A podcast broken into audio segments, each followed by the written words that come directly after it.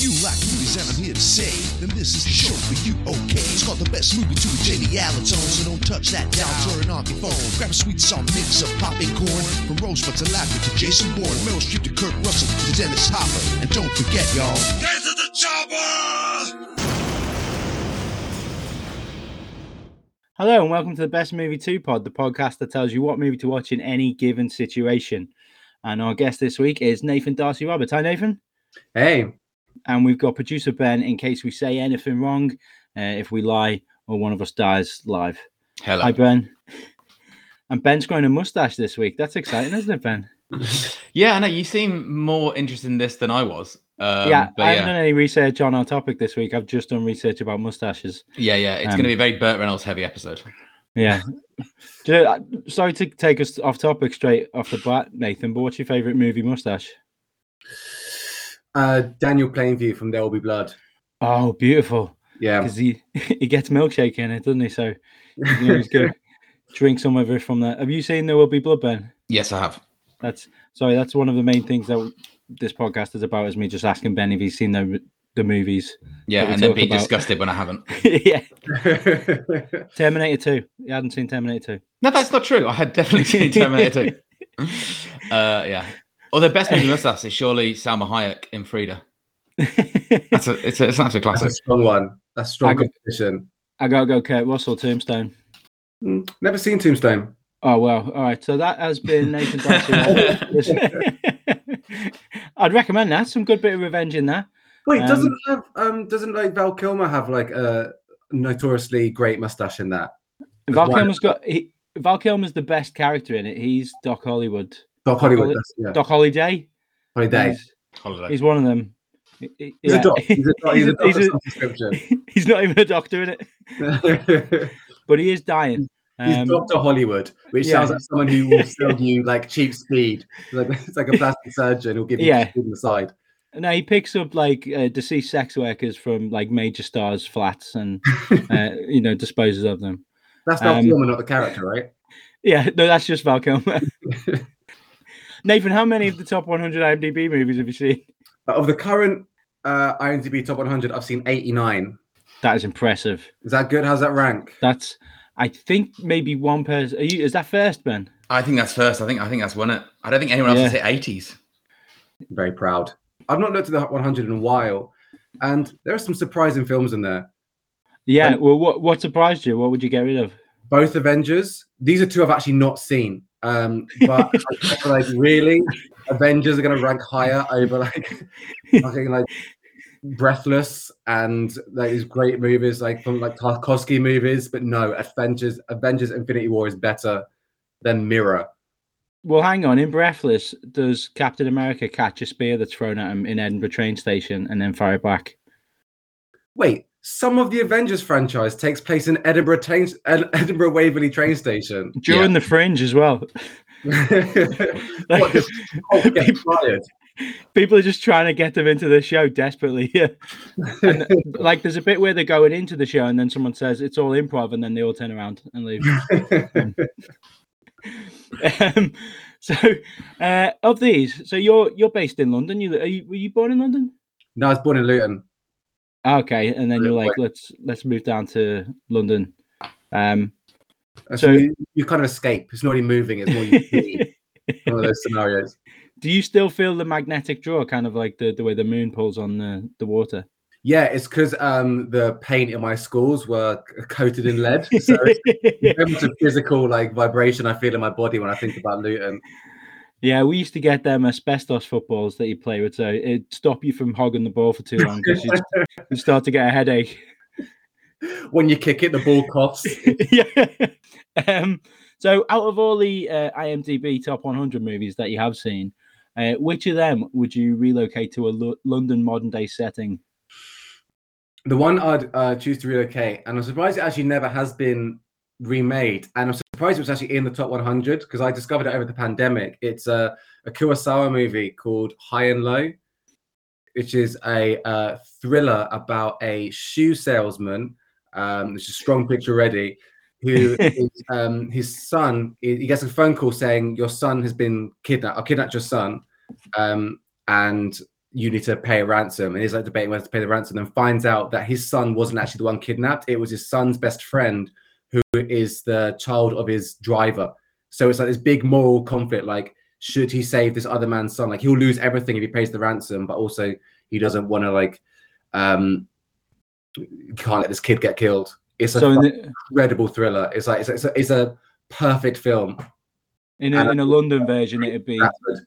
your Uber driver, his son has been kidnapped, and if you pay the ransom, your rating stays up. But obviously, if you don't pay the ransom, that's going to be a one star from that guy.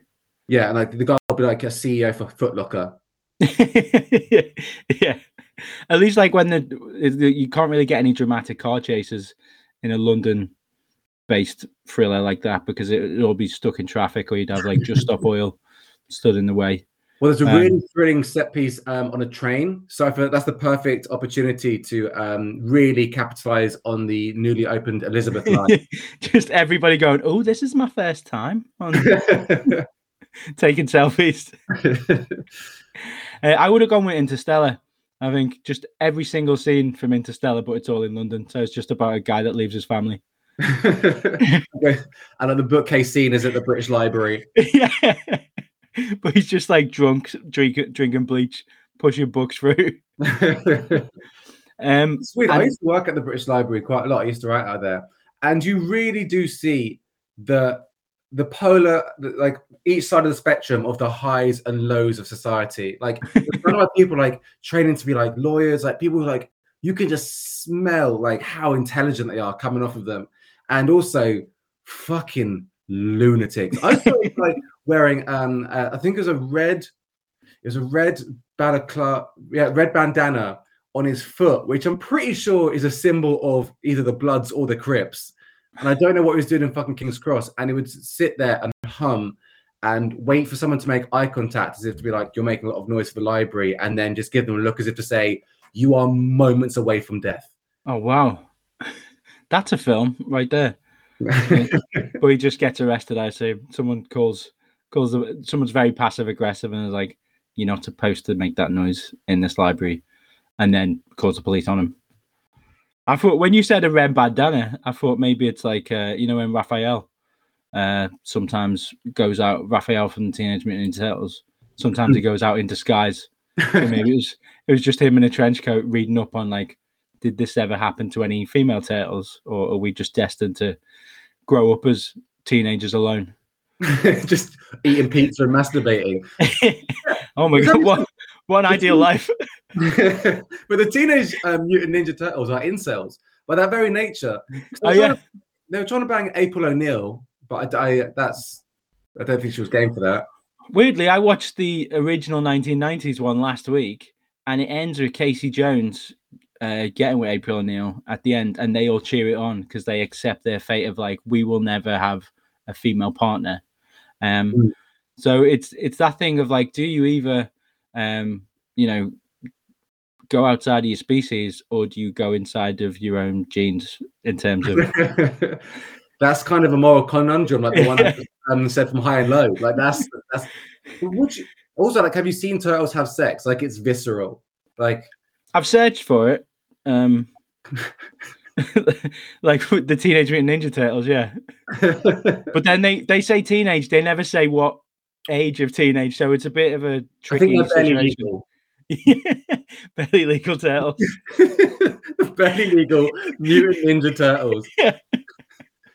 Wa- Was it like a Joker scenario where they, they became like they sort of glue fell on them and they became mutants? Were they originally? They, no, they're originally turtles that became ninja turtles. Do you know the do you know the do you know the ooze that goes in Daredevil's eyes?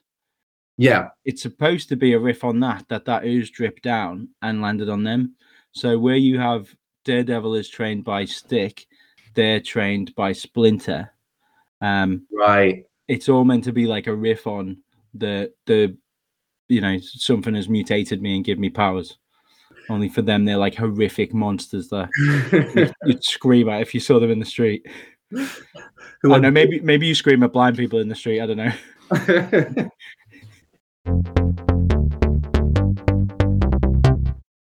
So today's topic is uh, movies all about revenge and acts of revenge. So we're going to try and find what is the best movie to get you in the mood for revenge. Um, do you like revenge movies? Are you a fan? I like revenge movies. I think revenge movies are like I think horror movies and rom coms in that they're they're pre- it's a really popular genre, but it's very rare when it's done properly. But when it's done well, there's like nothing else like it. Yeah, uh, kind of like having a Toby Carvery. It, you, it can, you can mess it up. When I watched Promising Young Woman, I was like, "This is exactly like having a Toby Carvery." do you know? I I watched that on the plane uh, on ho- going on holiday, and I turned to someone next to me and said, "This is exactly like having a Toby Carvery." So you and all your family should watch Promising Young Women. And uh, the the guy assumed it was a rom com and put it on for his children, and then um, fucking shut them up though, didn't it? for for those that don't know what Promising Young Woman is, it's Carey Mulligan. yeah, Is um her friend something happened to her friend, and you don't know exactly, but something's happened to her friend. So she she goes out uh, at night and pretends to be drunk so that men will take her, her home, and then she kind of turns on a knife uh, once things get kind of out of hand, and kind of confronts their behavior and says, you know, you thought that was drunk, and you think what we're doing now is acceptable, uh, which sounds kind of like a very bleak drama, but it's very funny as well. it's really. I thought it was really funny. I mean, what's interesting? Like, it's got quite a weird legacy. I wonder. Like, I remember thinking it was great and kind of presented a really great like thesis on, um, you know, sort of on the whole like Me Too movement. I thought it was really interesting, but people seem to really turn on it. Um, and I think the reason was because spoiler alert for well, yeah, uh, spoiler alert for Promising Young, Young Woman. Um, she dies at the end, um, and people found that it wasn't fair to the character. It wasn't fair to the character. Like it's almost like the film had a misogynist reading because she was punished within the world of the film, and what so there wasn't that catharsis at the end. But I thought that was what was most interesting about it. Was like, oh no, that's probably the most realistic ending. That there is no justice. Yeah, I guess if you if you span that so that it was a kind of a male revenge film, you know, if it's Death Wish where he's going after people who've murdered his family, uh, the dynamic of him, you know, confronting people at the end is he's he's Chuck Bronson, he's he's got a gun, he's going to defeat everyone. Whereas her dying at the end shows like there's still that physical vulnerability uh, Mm. that she's got. Welcome to our light-hearted. Uh, the best movie too. No, yeah, I. Do you know what the the bit that really got me was that when you find out that um, what's his name, the stand-up comedian who had the really overrated uh, COVID. Bo Burnham. yeah. Oh, Burnham, don't, yeah. don't agree about the overrated, but okay. yeah, Shots fired. The- yeah. I, I honestly, his little uh, oh, I'm I'm stuck in my house and I'm so sad. And like you're stuck in your house with all your money and your friends in LA. I'm I'm stuck in Walthamstow with two comedians. So you know, it could have been worse, Bo. Um, so the bit that really got me is when you find out that he was there at the because they Mm. really they really trick you into dividing these are nice men and these are bad men and he is a nice man and you think you're watching like the romantic comedy angle of it until you realize oh no he's also one of the bad men so all men are bad which is why i'm i'm not gay That's the thin line preventing you from a life of freedom. yeah i know it's a nut but once i watched that film i was like yeah do you know what all men are bad um including my dreamboat bo burnham who I wish Burnham. one one day I'd love to go on a date with him just to say, do you know that special everyone was raving about? Overrated. And then you will have become the monster, which is Yeah. that's the theme of every revenge film. Yeah.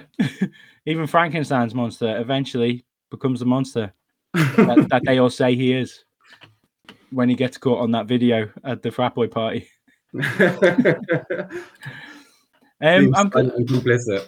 do you know, I was having a look because it, it is kind of when you look at female led revenge movies, a lot of it starts with an assault Mm. and I was I was I was trying to think like what are those empowering ones where you know because they can be triggering. What are the fun ones for women to watch that because we've got just a stream of great like heroes who go out and something bad happens to them. It's normally like oh my family's dead so I'm free to go kill everyone now. You know like Death Sentence with Kevin Bacon or something Hmm. like that. Um, the there's one uh there's one that does have kind of a horrific act at the start, but Kill Bill is more light-hearted. Yeah, I think it says a lot that um, for female-led revenge films, the light-hearted one is when a woman is shot in the head. Uh, a pregnant woman is shot in the head in her wedding and spends five years and eight years in a coma. And like Yeah. finally a little bit of light relief. Exactly. and like also horrific stuff happens to her while she's in that coma.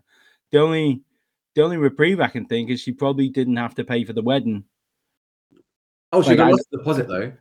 Yeah, but I'd assume like the actual follow up you don't have to pay. Like no one's having that cake, are they?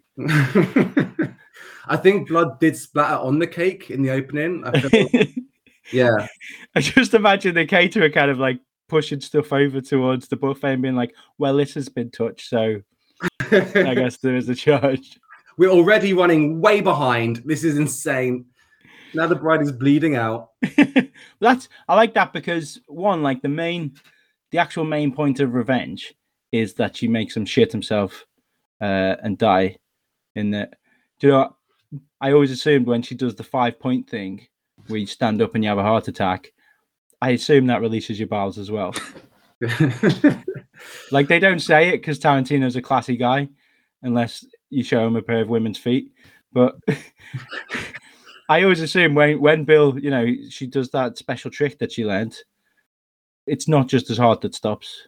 no, there is. I don't know if you've seen the deleted scenes of Kill Bill uh, Volume Two. Like when um, there's a close up of uh, David Carradine's feet walking away, taking the five steps, and you see little plucks of shit fall out the bottom of his trousers, like Andy Dufresne's. It's very visceral, but like it didn't really work in the edit.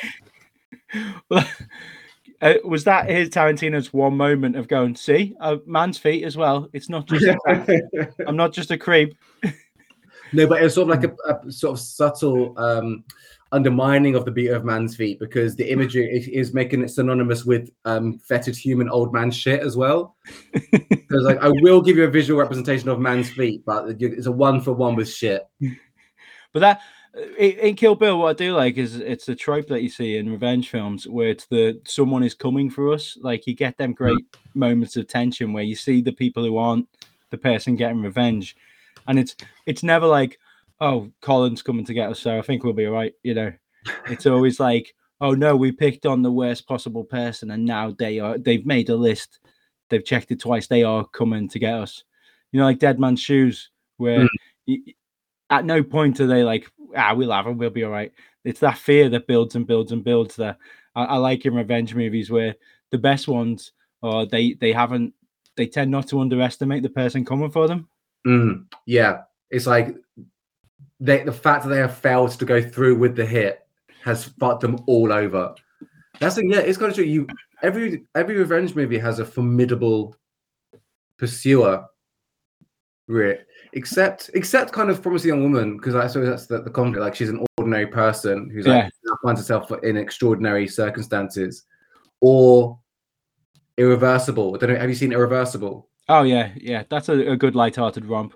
That's really fun. Um, That's- that's that's a French movie that uh, starts with a, a horrific murder, um, has a, a horrific sexual assault in the middle, and then ends because it's played backwards, isn't it? Ends Hmm. with uh, probably the creepiest thing: Vincent Castle being happy. Um, which, if you show me Vincent Castle like well lit, um, in the sun, just enjoying life, I'm like something really bad is around the corner here. Or is it Vincent Cassel? I should probably say. I'm Northern, so I'm allowed to get away with it. But you're allowed. It's, it's your prerogative. It's, but that's what's interesting about that is, I mean, you don't really know why they're getting revenge because it's told backwards. But they are not only ordinary people, but I'm pretty sure on MDMA and like drunk at that Mhm. time, and don't really know what they're doing. It's not. It's like an act of revenge fueled by just pure rage. There's no plan. Because I think the Yeah. revenge movies often they're quite meticulously planned. That's just a retaliation. It's like just it happens like two hours after the act. It's just a pure. to be fair, I've been in nightclubs in Liverpool where someone's just bashed someone's head in with a fire extinguisher, and it's not based on like a huge life changing moment that's happened in their life. It's just that someone knocked someone's pint over. yeah, or they said they, they think the Beatles are overrated. How dare you? Um, I was trying to think as well, right? All, a lot of revenge movies are. It's about a violent act that takes Mm. place. But could you think of anywhere violence isn't the solution? Um, I do have one which I think I don't know if it goes to murder. I don't think the guy does get murdered, but it's I can't remember.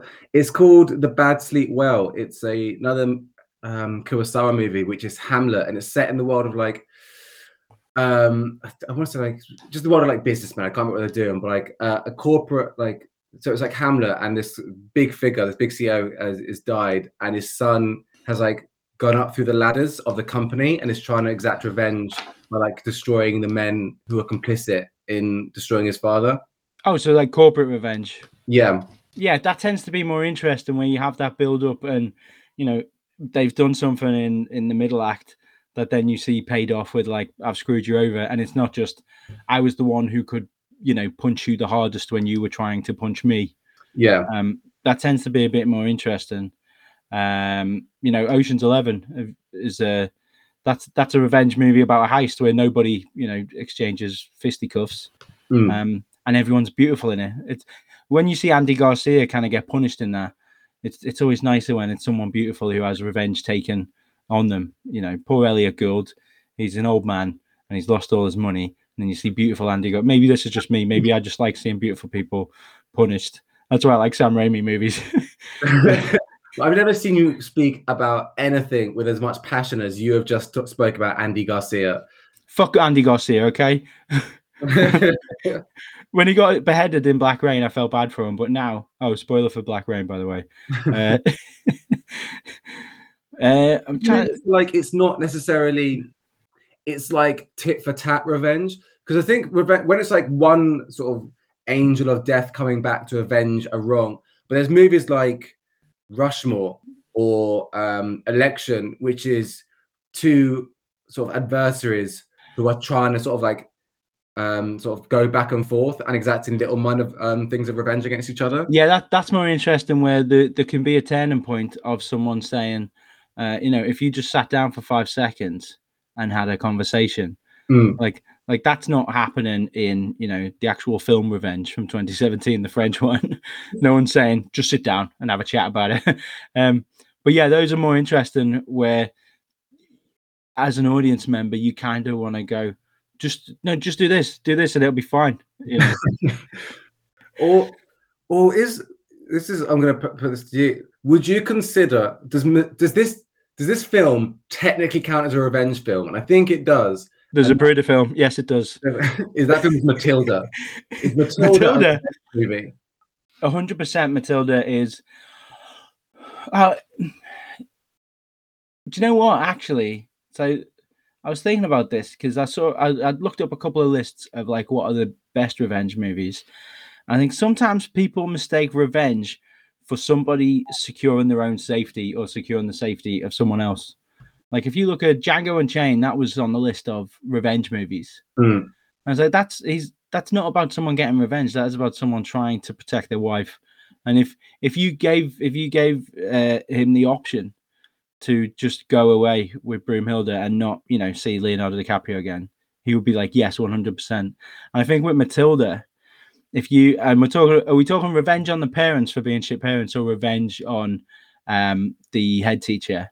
she gets revenge on she gets revenge on her parents and she does get revenge on miss trunchbull so i can't remember i feel she does right I think she murders her in her sleep. yeah, she, Isn't it? She she gives her peanuts and she goes into anaphylactic shock. Uh, di- didn't she convince her house is haunted? Isn't that the Matilda how she gets Yeah. yeah. by like making stuff fly around and scaring her and driving her out the house? Because she convinces her that her father, who she killed, is alive and haunting her, and so just right. fucked with her head, but not with Yeah. her body. You know, so which is the ultimate revenge. I think to um, destroy someone um, emotionally and psychologically is way more brutal than to do it um, physically. And also on your um, Django point, 'cause I was looking, I similarly was I'm just sort of going through some lists, and yeah, so Django on there, and I think I don't know if this is the term, but I think that counts. Uh, uh, as a, I would put Django in um, what I unofficially uh, now describe as his revenge trilogy, which is Inglourious Basterds, um, Django, and Once Upon a Time in Hollywood, where the person getting revenge is Tarantino. he's the one using the film to like exact revenge. So he's getting revenge on um, you know, white supremacists and slave owners who never got their comeuppance, like, and you know, for the majority of that period.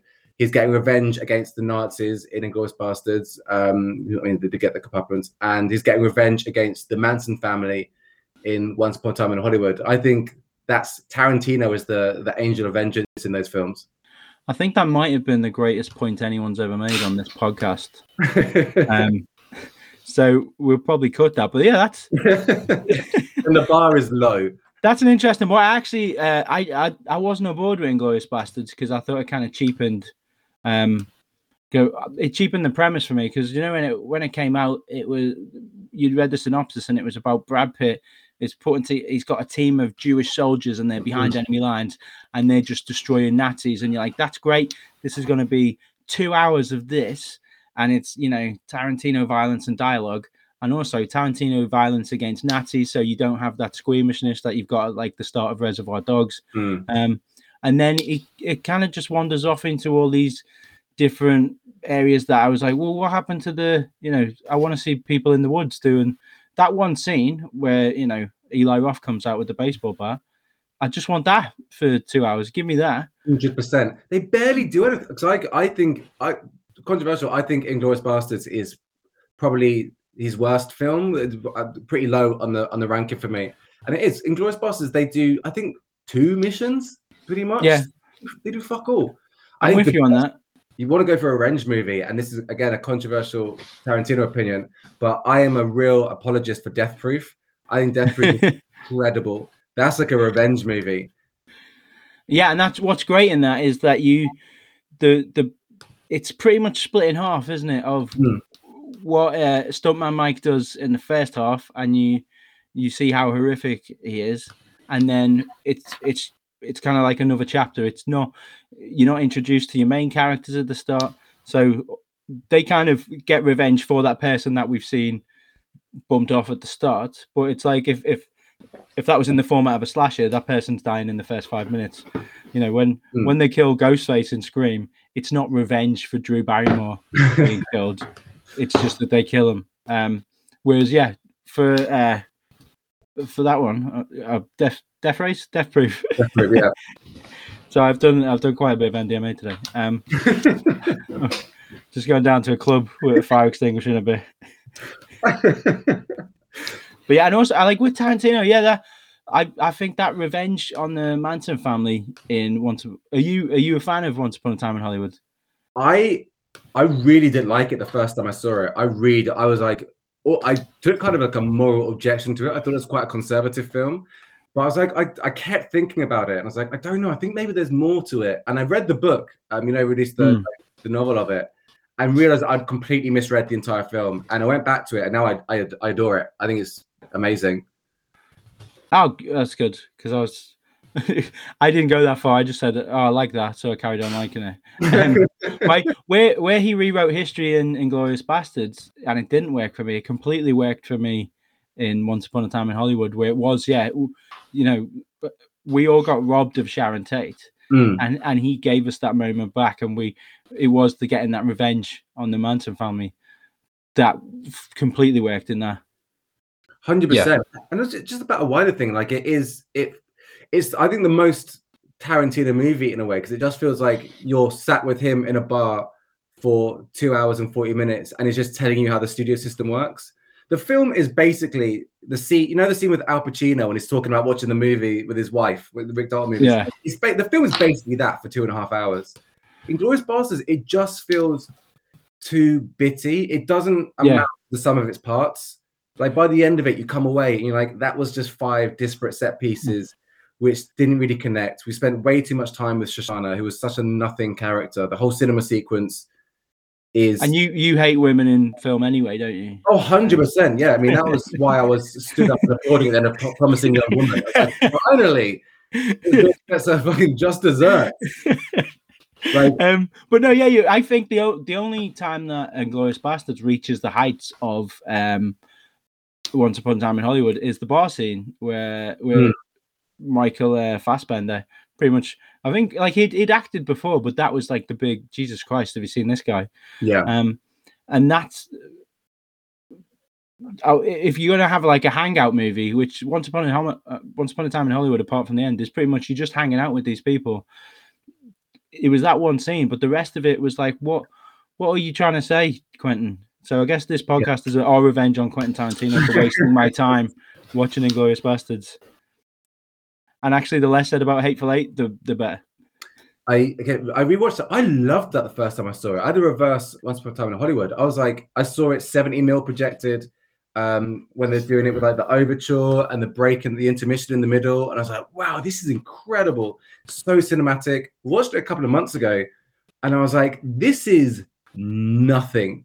This is 3 Mhm. hours of nothing. There's probably a 90 minute movie in that, or maybe like a solid stage play. It's awful. Worst, it's ter- terribly written as well. The ca- Hateful Eight isn't Hateful Eight, it's Hateful Four and four other people who sometimes speak. More like the poop for late. Hey, gold, absolute gold. That's going to get us in the podcast awards, I think. Um, that, that does have like quite an interesting revenge, though. Um, Samuel Jackson doesn't he? He make a, a racist walk naked, or at least he's telling he's telling the Mm. story to the general about how he met his son, and he he says that I, I met someone and I made him uh, walk in the snow in the freezing cold, and I'm really badly re- remembering this, but you know I'm sure maybe this will help engagement if some angry tweeters will be like, "Hey, you got it wrong, me." but the, it, he, he tells him that I walked your son in the snow and then to give him back some clothes, I made him suck my dick. Yeah, Um, which like that's quite a revenge on one, like a racist general, but also just someone in general uh, to make them walk in the snow, or even like I, I'm in the northwest now, just take them down the canal. I mean, I'm trying to think what kind of coat I would suck a dick for, and I think the, I like coats, so the options are pretty open. See, I'm a fat guy, so it wouldn't be a leather jacket, but maybe like if you gave me the Steven Gerrard shirt from the 2005 Champions League final, Mm. um, I'll put anything in my mouth. I'm all over it. That's this week's episode, right? That's what you want. That's the reel you want to share. Do you know what? I don't, there's not many podcasts where at one point we'll talk about the merits of a Kurosawa movie, um, and then what kind of coat would you suck a dick for? um, we should probably start moving towards like our uh, our final answer. But have you have you before we do like the answer of what is the best movie? Have you got like a a hero who seeks revenge? Have you got like your favorite? That's that. I don't want to say the goat because all the kids say that, and I'm not a knob. But who's who's your goat? the best seeker of revenge. Yeah, I think it has got to be. Um, you mentioned it earlier, Richard from Dead Man's Shoes. Hmm. Great character. Paddy Considine's one of his best performances. I think it's on uh, on par with his performance in a film called A Room for Romeo Brass, which is Shane Meadows' oh yeah, first movie. It's impossible to find. Mm. Um, but yeah, his performance in that is just breathtaking. I think they show it on film for like once a, a, a year, but like for for the actual feature length of the film. Like if you jump on uh, film four at that point, you're like, oh, I can watch it, but then it's gone. As all. Shane Meadows films should be experienced.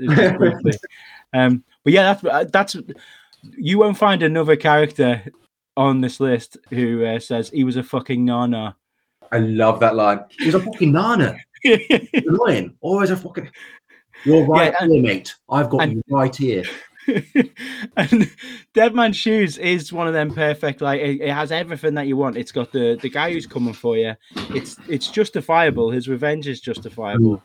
I think when that because that does build and build. And I won't I won't spoil it for people who haven't seen it because I think that's one we should recommend for people to watch.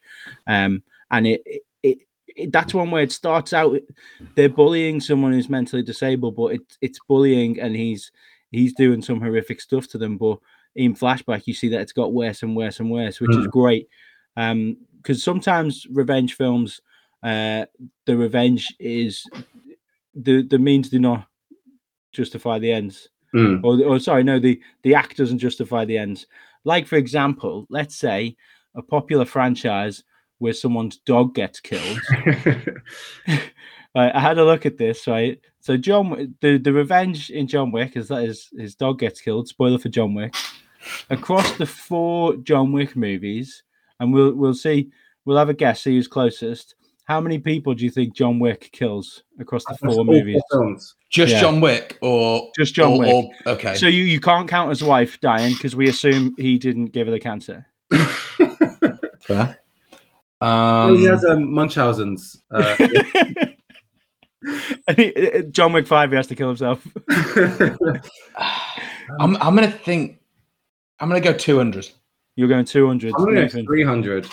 300. Across the four John Wick movies, he kills 439 people. That's insane. I think that includes the the Halle Berry dogs as well.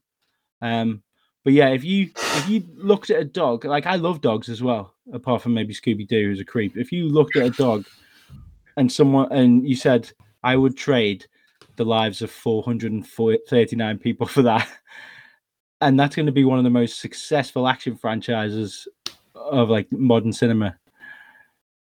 Is that justifiable revenge?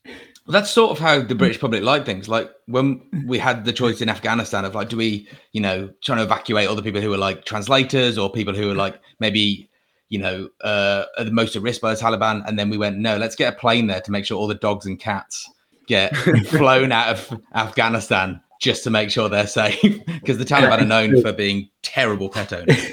Like, I think that really speaks to us as a nation. And John I think Wick 'cause it- does leave a scene, does leave all his um, cars and weapons behind for for the Taliban to use for their own. what we should have done is we should have told the public like oh the taliban have killed one dog out there and then everyone can just become their own john wick and head out there no we fixed the world um, all right i think well, oh I, I, what i would say is for me my kind of ironic I, iconic seeker of revenge is um Inigo montoya from the princess bride Yeah, good shout. have we all seen the Princess Bride? That again, it, I tell anyone who hasn't seen that, you see, because that is, uh, it's the greatest setup and payoff, uh, and it's a it's a cheer moment as well. Sometimes in revenge movies, it can be quite bittersweet when Mm. when the, the revenge is actually carried out. But the fact that he not only does he, he he kill the guy who killed his father at the end, and he has this phrase that people who haven't even seen it, uh, you know, hello, my name is Inigo Montoya. You killed my father. Prepare to die. At the end, he actually tells the fella that he's killing what to say back to him. He's like, "Tell me you'll give me anything. Tell me you'll do this." It's not even like the cool moment is come about. He's dreamed about the revenge so much that he's actually directing the revenge in that scene. He's saying, "Now tell me you'll give me anything that I want." And he says, "I'll give you anything I want." And he stabs him and goes, "I want my father back, you son of a bitch," which is great because when when we want revenge, we all have that ideal moment in our head of Mm. like, "This is exactly how it's going to play out." And he's done it so much that when it happens, he's saying, "No, no, no, hang on, you're supposed to say these things to me as well." Um, so that's my that's Jamie's revenge icon of the week.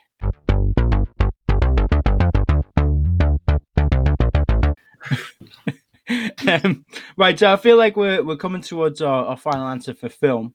Um, yeah, and uh, you can choose the same as your your iconic character if you want, but uh, you know, if people are people are listening to the podcast and they're getting in a revengey kind of mood, what for you would be the best film uh, to get them into a revenge feeling or a revenge vibe? I'm gonna give you my silver and gold. Um, silver is close one up is Harakiri, which is a 1960s movie made by Masaki Kobayashi, which um, I won't say too much about it because like as it reveals itself, it that's kind of part of the fun. But also like it is one of the few films which I would describe as being note perfect, no notes, and it's just about a guy who uh, is, is- traveling um, Ronin samurai samurai movie. He turns up on the gates of a of, of, of a I don't know what you call it, but like just a, a castle, I guess, saying, "Can I commit harakiri on your property?" And they're like, "Okay, here's what happened. This happened recently. Someone came and said, "Can I commit harakiri?" Thinking that we'd take them in. What's going on? And then the film's about like what happened and the the, the backstories of these two characters. Um, incredible. Cannot recommend it enough. It is one of the best films ever made. But I think the best revenge movie of all time, number one, I think with a bullet, just for revenge movies, is uh, Park Chan Wook's Old Boy. nice, very nice. Perfect revenge film.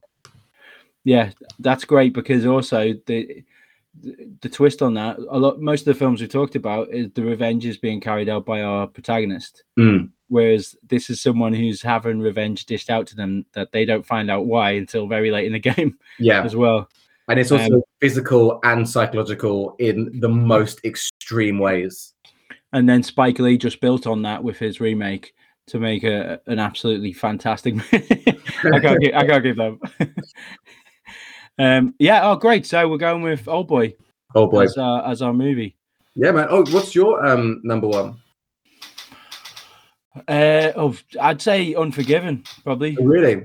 Unforgiven is a Clint Eastwood western where he's like an over the hill gunslinger, um, and he gets he gets hired because some sex workers get cut up, um, and they they say, well, we're gonna hire some like famous gunslingers to come down and get revenge on them, um, which is it's interesting because they have n- the Clint Eastwood and Morgan Freeman don't have any kind of emotional skin in the game.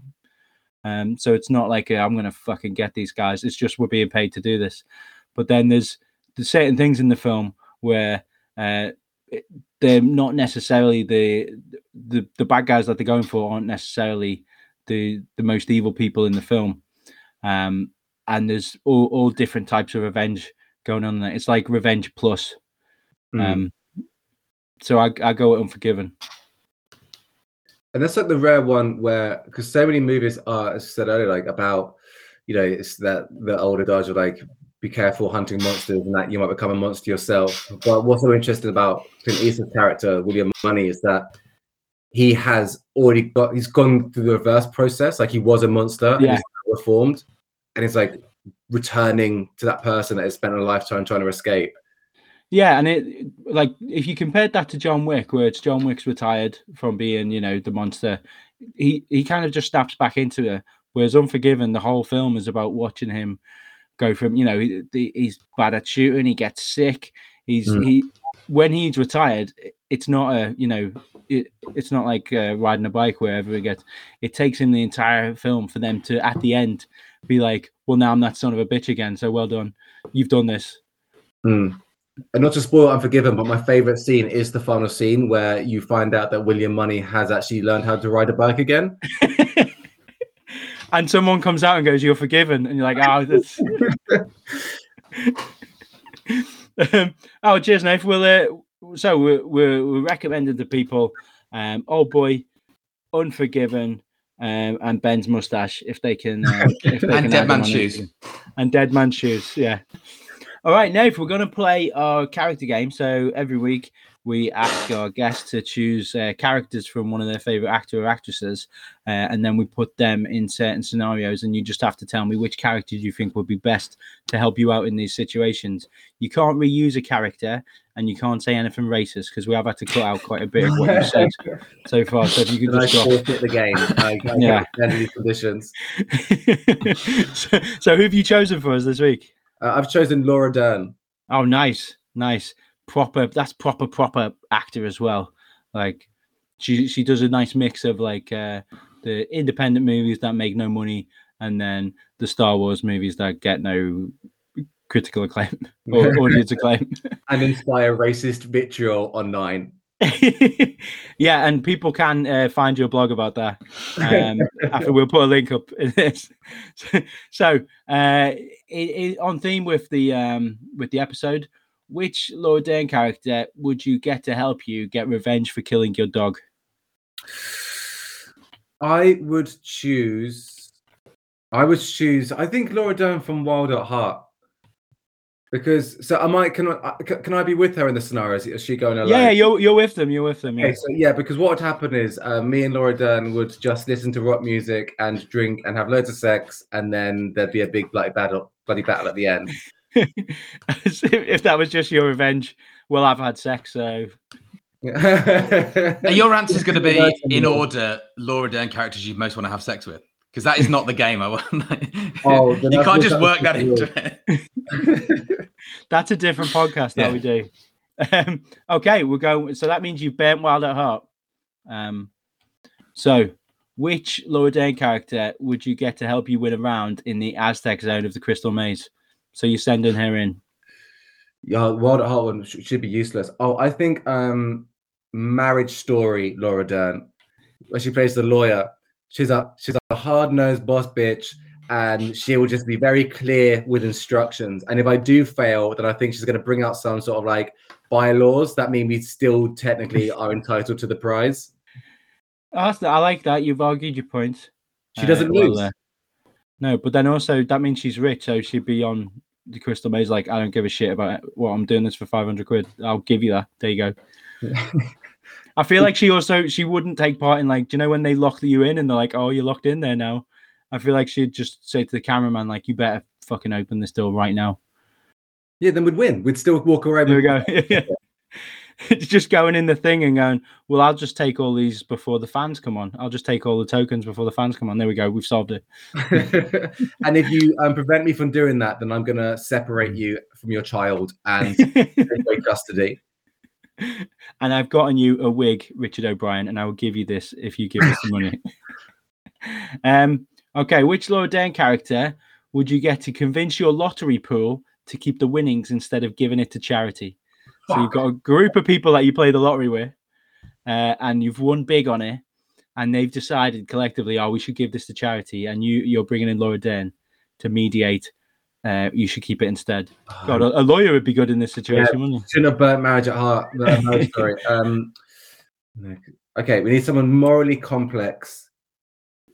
I would choose Laura Dern from um, it's gonna be a load of Lynch movies, really, like from Inland Empire, because in that she is playing a woman who is lying to her husband about his infidelity. He does suspect her a little bit, but is also a great actress and such a great Hmm. actress that she loses herself in the role and takes on several different identities. He wants someone who can sort of like be different things to different people. Like she's got to be, sort of like sweet. She's got to be innocent, but she's also going to be, be like a cutthroat. Like I will fuck you over. So like yeah, I think Maybe in- she can cheat on someone within the pool, and then that will start the group to divide, and they'll be like, "Fuck it, we'll just take the money and go because I don't want to be in this anymore." yeah, I, and she's she, she's so so. uh Although in that movie she is cursed and does lose herself and, and kind of has her soul destroyed. No, I think I think Laura Dern from uh, from Inland Empire. Okay, so you're not going with uh, Randy Carpenter from I Am Sam uh, for that one. I didn't realize that's a name in I Am Sam. Yeah, is that a name or character description? I think it's a bit of both. Uh, I hope I've not give you a, too much of a clue for your last answer. So this is the last one. Which Laura Dern character would you sit next to on a plane? You just sit next to on a on a lovely plane ride. Oh, Jurassic Park. Is I didn't like that's the she. I want to sit with her and talk about dinosaurs. You've we're going- dinosaurs. Jurassic Just- Park one, not Jurassic Park three. Jurassic Park, yeah, exclusively Jurassic Park one. Um, I want to hear stories about her husband and threatening um, stout little bully boys with velociraptors. I think, yeah, I think she'll be a fun time. I want to, yeah, I want to sit next to a paleontologist. Okay, yeah, we'll make it the plane ride that they're coming back from after everything's happened, where Where she's just being like, What? a good job? you, So I'm- you're just you're just on the plane, like you're getting you're on a, you're on a layover, Okay. and people have come on all bloodied, and they're like, there's so many people died there, and you're like, well, I mean, I know they died, but we are two hours late now, so Yeah, I'm trying to get to Ibiza. I, I I've already dropped. yeah, I've, I've double dropped, and this woman's chatting shit about dinosaurs. they don't exist, dude. I'm a Christian. he buried them to trick us. oh, brilliant. Uh, thanks very much, Nate. Have you got anything you want to promote or advertise to my mum who's listening to this live? Yeah, so um, Mrs. Allerton, please come and see my show Present Tense at the Edinburgh Fringe this year. Uh, tickets are on sale. And please listen and subscribe to my film podcast, which is called There Will Be Film, which is a uh, film based panel show, which is sort of like Never Mind the Buzzcocks, but about film, which um, I host with team captains Heidi Regan and Stuart Laws. Oh, I hate them. Um, so we'll probably delete that. Heidi, Heidi, actually, massive piece of shit. If you ever come across Heidi Regan's comedy, um, Cruel. pretty, pretty, yeah, very cruel. Yeah, awful. All right, brilliant. Thanks very much for coming on. Uh, Um, Just have a wonderful life, I guess. no.